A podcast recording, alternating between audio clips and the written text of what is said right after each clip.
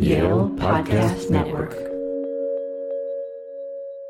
Hello, and welcome to another edition of Yale Health Guests. I'm Mike Goulet, manager of Allied Health at Yale Health, and your host. Joining me today is Elisa Sherbin, registered dietitian at Yale Health. Welcome. Hi, Mike. Thanks for having me.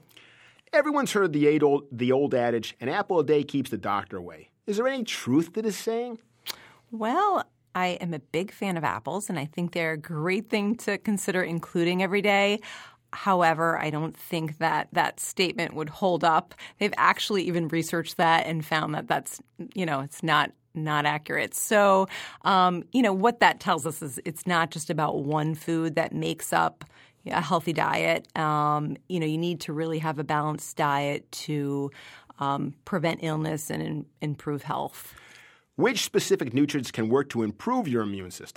So there are probably too many to mention, but I'll just highlight a few. So, um, antioxidants like vitamin C, uh, beta carotene, and vitamin E are very helpful.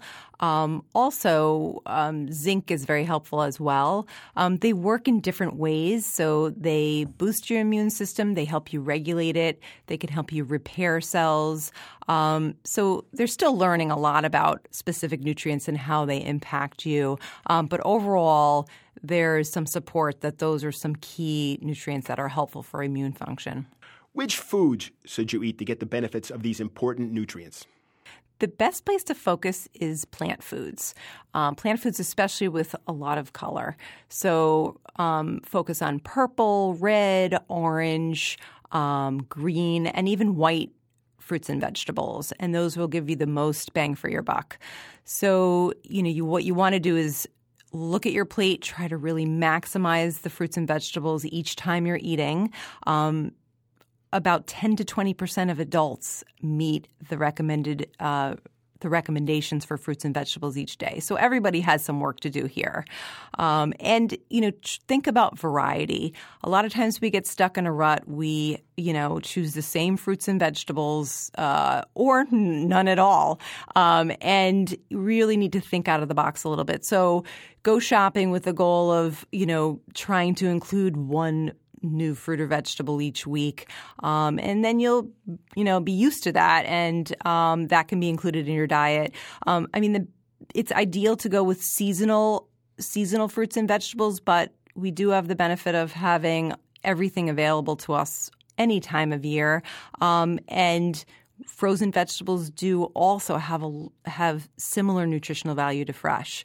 So, um, you know, I think putting your focus on plant foods as well as um, legumes like beans, um, nuts, seeds, and whole grains. I mean, essentially, those are all plant foods as well. Um, but including a variety of all of these is really helpful for your immune system. Now, you mentioned these nutrients. Would I be just as well off taking supplements? So, supplements really are isolating one specific nutrient, um, and there's so much more to a food than one nutrient. Usually, it's a it's multiple nutrients working together, um, and digestion also plays a role there too. Um, and additionally, plant foods have um, certain chemicals called phytochemicals, and we don't even understand fully all the benefits that um, you know plant foods have. So, you know, to specifically say you're going to try to get it from a supplement is really limiting you. Um, but foods have so much more to offer. Now, of all the foods you mentioned, the vegetables and such, are there ones that actually can help us build our immune system? So, besides plant foods, I usually also um, talk to patients about, um, you know, in, improving their um, gut health um, because your your gut health is is tied to your immune function. So, you know, I usually encourage um, fermented foods like um, yogurt or kefir.